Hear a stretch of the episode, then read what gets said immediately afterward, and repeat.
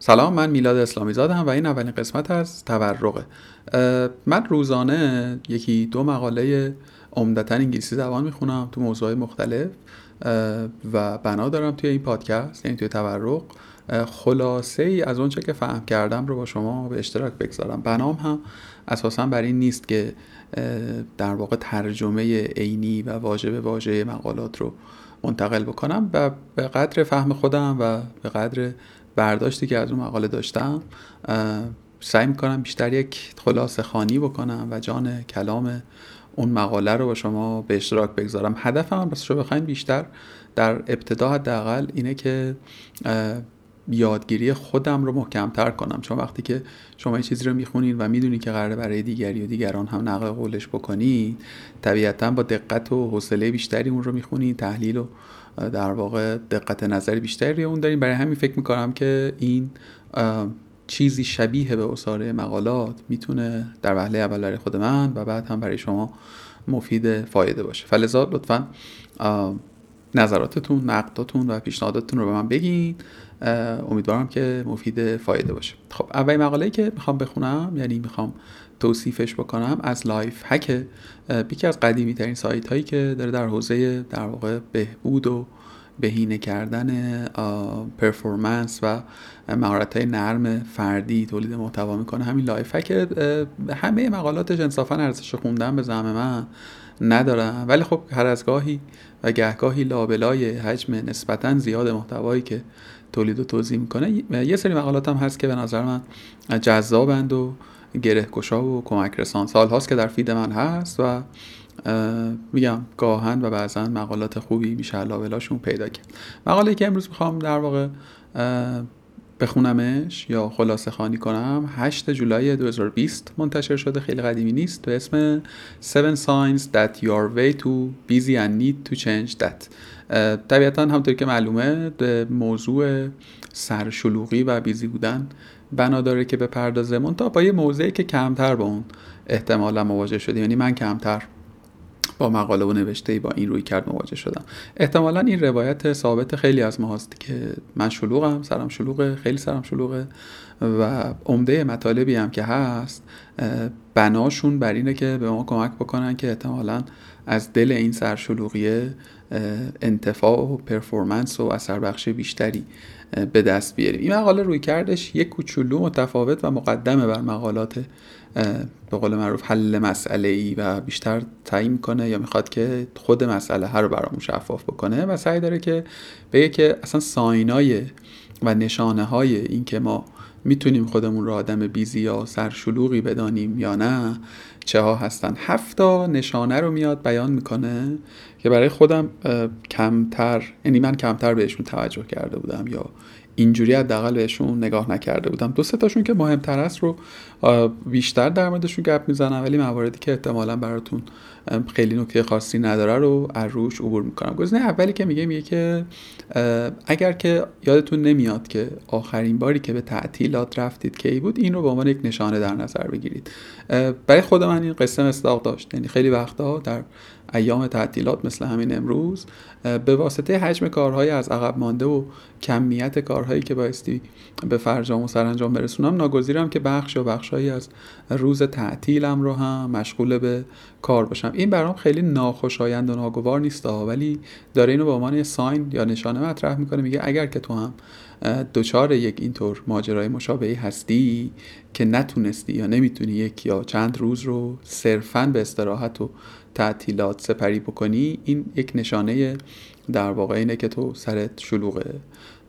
یه پرانتزی هم باز بکنم. در ابتدای مقالم یک در واقع نکته ای رو بیان می‌کنه و اون اینکه الزاما busy بودن یا سرشلوغ بودن نشانه productivity نیست. یعنی نشانه این نیست که تو داری خیلی کار تو درست انجام میدی. ولی الزاما هم به این معنا نیست که تو داری اشتباه می‌کنی. طبیعتا یه در واقع trade-off یه این وسط یه حد میانی رو باید بگیری.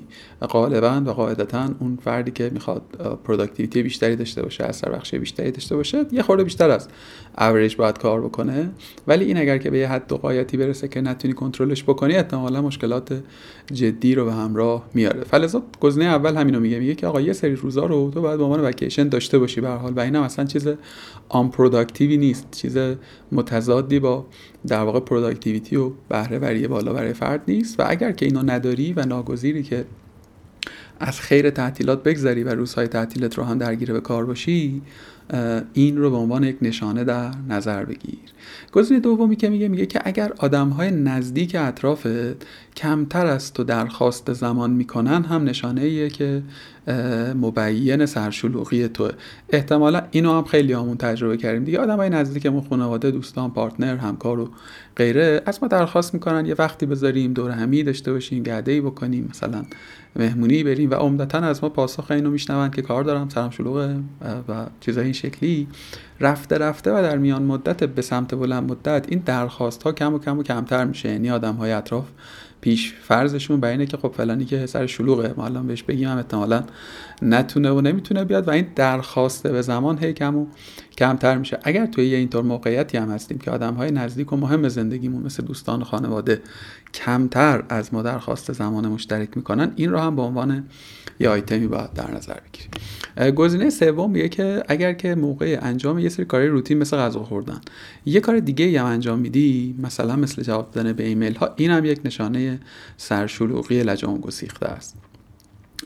این رو هم احتمالا همه ما تجربه کردیم و مفروضمون بر اینه که داریم یه کار productive می‌کنیم. مثلا وقتی که داریم فیلم می‌بینیم ایمیلامون هم جواب بدیم. یا وقتی که داریم مثلا غذا می‌خوریم بیایم و یه سری از task ا و کامنت همکارا و هم تیمیامون رو پاسخ بدیم. این رو خارج از مقاله میگم که در مقاله دیگری میخواندم که اگر که دچار multitasking از این جنس هستیم یعنی فکر می‌کنیم که اگر در یک زمان واحد دو تا task مختلف و متفاوت رو انجام بدیم داریم زمانی رو save می‌کنیم و اثر بخشی بیشتری رو برای خودمون به ارمغان میاریم سخت در خطایی و پرکاری به واسطه سیستم در واقع مغز ما بایستی که در یک زمان مشخص انجام بشه. گزینه چهارم برای من مهمترین و جذابترین گزینه بود که توی این هفت آیتم خوندم و اونم اینه که میگه که اگر صبح ها که از خواب بیدار میشی خسته تر از زمانی هستی که در آخر شب به رخت خواب میری. این یک نشانه است از اینکه تو آدم سرشلوغی هستی و باید فکر جدی به حالش بکنی. این هم در همین حد در واقع توی مقاله توصیفش می‌کنه. خیلی بازش نمی‌کنه ولی چون خیلی به نظر موضوع مهمیه و من خودم مدتی درگیر و دچار این آرزه بودم یه پرانتز یه خورده بزرگتری باز بکنم در موردش. دو تا علت هست به طور کلی برای ایجاد و پدید آمدن یک اینطور موقعیتی. اولی که تو روز قبل تو به درستی نبستی. یعنی که روز قبل احتمالا یا تسک هایی یا کارهایی رو نتونستی به فرجام برسونی و که بار فکریش رو با خودت هم می‌کنی به رخت خواب و صبح هم با همون فشاره بیدار میشی. الزاما هم خیلی خداگاه و هوشیارانه نیست ها یعنی وقتی که من در پایان یک روز کاری و احتمالا به واسطه خستگی دست از کار می‌شویم و میرم که استراحت کنم. جایی از ذهن من آگاهه به اینکه بخشی از کارهای امروز من انجام نشده. و تو امان آگاهه که خب فردا هم احتمالا یه سری کار دیگه دارم و قراره که اون در واقع اضافات دیروز به روز بعد موکول بشه. و خود این یک فشار روانی ناخودآگاهی رو برای ما به همراه میاره. یعنی ما نتونستیم یک روز رو ببندیم و برای روز بعد خودمون آماده بکنیم. این نصف قصه است. نصف دیگر قصه هم اینه که تو روزی که آغاز می‌کنی یعنی امروز صبح که من می‌خوام آغاز بکنم اون تایمر رو در پیش بینی هم نگذاشتم که برای همون روز یک برنامه رو در واقع داشته باشم. و با یک خستگی و التهاب ذهنی کار و روز کاری و روز تازه رو آغاز می‌کنم و این کلاف سردرگم رو به نوعی دنبال خودم می‌کشم. اینجا خیلی کلا توی این مقاله خیلی به سلوشن های حل مسائل کاری نداره. تاکید می‌کنم که فقط می‌خواد نشانه ها رو به ما بگه ولی در انتها میاد به یه سری از مقالات دیگر خودت در واقع Lifehack ارجاع میده. میگه که خب حالا اگر که تو آدم سرشلوغی هستی بیا این مقالات رو بخون. دونه دونه هم پایین اکثرش یه سری مقالات دیگری رو پیشنهاد داده. که در واقع می‌تونه کمک رسان باشه.